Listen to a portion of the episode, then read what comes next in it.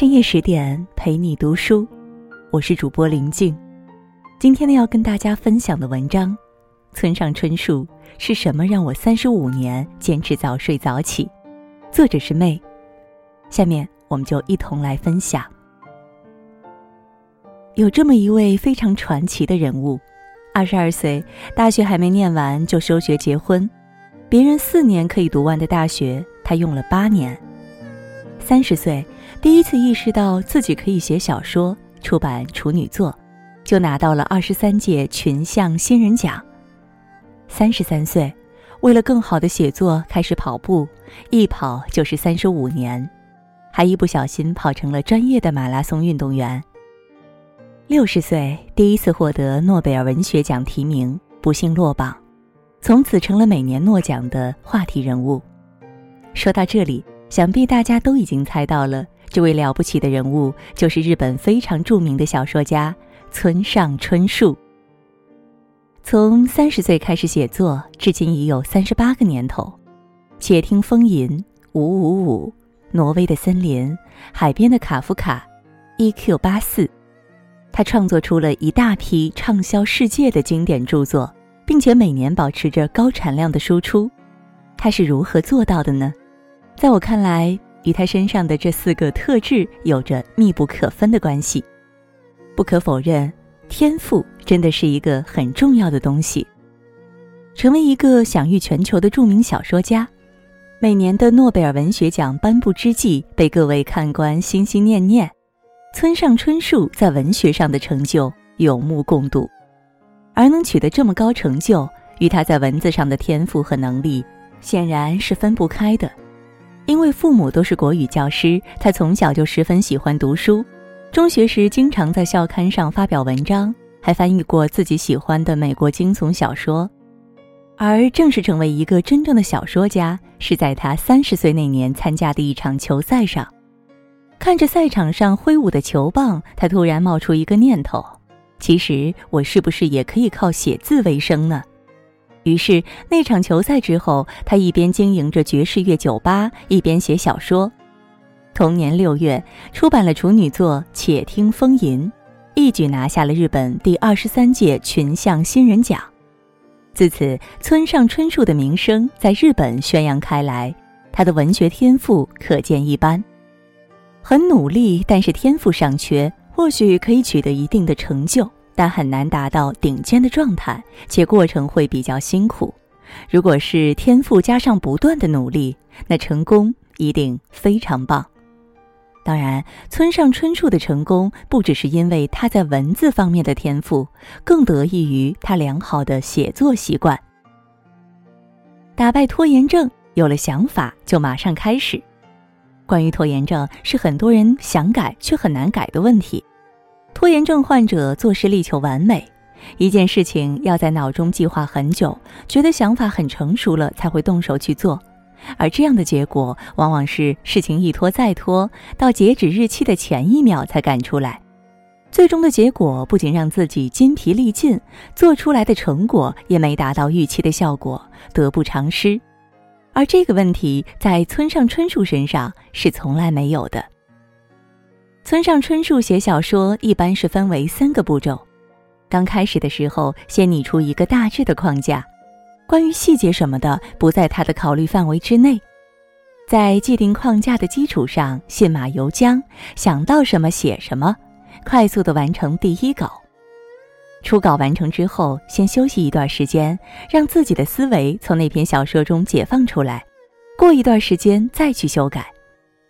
因为第一稿的稿子不曾经过仔细琢磨，所以在修改的时候，经常会有一些很不符合逻辑的地方。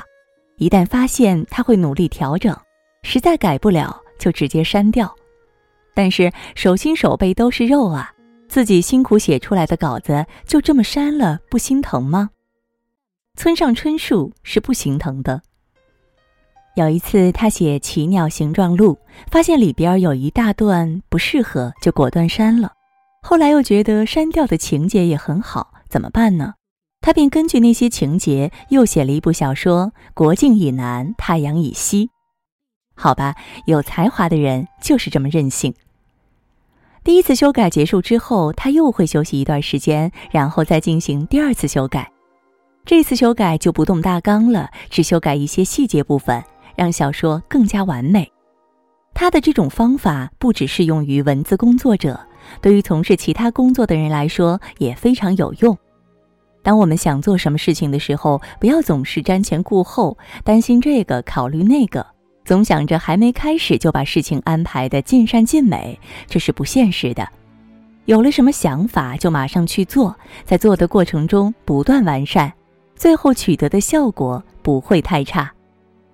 每天定量工作，绝不多做，也绝不少做。村上春树的书稿有一个很有趣的作用，它可以用来当日历。村上春树写作的时候有一个自律到变态的习惯。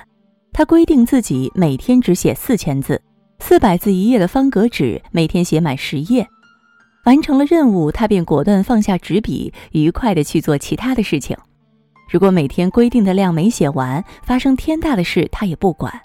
天大地大，稿子最大。用他自己的话来说，他写稿就跟工厂车间差不多，每天定时定量生产东西。所以，当他想不起某件事情发生是在什么日子发生的时候，他就会想那件事情发生时他正在写哪本书的哪个情节，根据每天四千的量来推算发生那件事时的日期。你说有趣不有趣？对于很多常人来说，如果做一件事情做到很兴奋的时候，就会想着趁镜头还在，一鼓作气多做一些。但村上春树不是这样。他写作的时候，每当写到很开心的点，他就会马上停下来去做一会儿其他的事情，等到身体和脑子休息的差不多了，再接着写稿。因为之前停在了他写的很开心的地方，再接着写就不需要一个调整自己的时间，可以很开心的进入写作的状态。因为前面休息过，脑子也比较清晰活跃，写作时就不容易卡顿，可以比较流畅的完成接下来的思考。这个好习惯让他可以在咖啡馆的小桌上、机场候车室、地铁上，不受周围喧闹声的干扰，完全沉浸在自己的世界里，心无旁骛的写作。所以我们在平时工作中，当需要完成一份时间跨度长、工作量大的任务时，不妨在做得很高兴的时候停下来，让自己休息一下。休息过后，以更饱满的精力做接下来的事情。要想长期写作，一个好身体是非常必要的。写作是一个长久且艰苦的过程，没有一个好的方法和习惯，很难取得长远的成就。英国大诗人拜伦就是靠每天抽鸦片来写诗，不抽鸦片就写不出东西。西方的鸦片跟中国的还不太一样，中国的是吸进去，滋味儿或许还不错，而西方的是用吞的，特别难吃。他就是靠这些东西来摧残自己，可即便这样，还是很难长期坚持下去。于是他放下笔，拿起枪，跑到希腊去打战，最后死在了希腊战场上。无独有偶，西方不少创作者都喜欢靠吸大麻、纵欲等刺激的方式来让自己获得灵感，但其实这样的作家都很难长久，普遍到三十岁之后就很难写出好的作品。只是偶尔会有一些比较优秀的作品冒出来，也难以产生大的影响。反倒是去看人类历史上那些思想大神，到七八十岁了还能够保持高质量的产出，比如康德、歌德、卡夫卡，还有我们今天的主角村上春树，在生活上都是极其的规律的。村上在决定写小说之后，有的时候钻进书房一闭关就是一年。由于缺乏运动，身体吃不消，精力也很难长久保持在一个高昂的状态。于是他开始尝试跑步，每天跑步十公里。不料这跑步一跑就是三十多年，成功戒掉了烟瘾和多余的体重，把自己跑成了一个马拉松运动员。几十年来如一日的坚持锻炼身体，他小小的身体里才能迸发出这么无尽的力量。不管是写作，还是做其他的事情，一个好的身体都是必不可少的。所以我们在平时的学习工作中，一定要注意劳逸结合，正确的把握工作、运动和休息时间的分配，让自己能持续的保持饱满的精力，去应对这多变又困难的世事人生。一个人的优良习惯里藏着他的运气。村上春树的成功绝对不是偶然，除了自小对文字的天赋，更得益于他几十年如一日的高度自律的生活习惯。找到一个自己喜欢并且擅长的事情，在不断摸索中寻找最适合自己的方法，合理的安排好工作和休息的时间，多锻炼身体。希望村上春树的开挂人生能带给你不一样的体会和收获。文章的最后呢，告诉大家一个好消息啊！为了让大家看到、听到更多的优质好文，我们也推出了全新的十点读书 APP，功能很强大，十天陪你免费听本书，人物传记给你成长的经验，解忧书房帮你疏导生活中的烦恼，你想要的我们都有。十点读书 APP 可以支持离线缓存、定时交友等功能。上班的路上、做家务的时候、哄娃的时候，随时随地都可以收听哦，再也不用担心流量不够用了。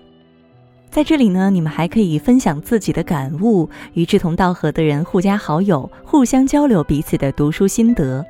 快去手机里的应用商店搜索下载十点读书 APP 吧，让我们一起在阅读里遇见更好的自己。if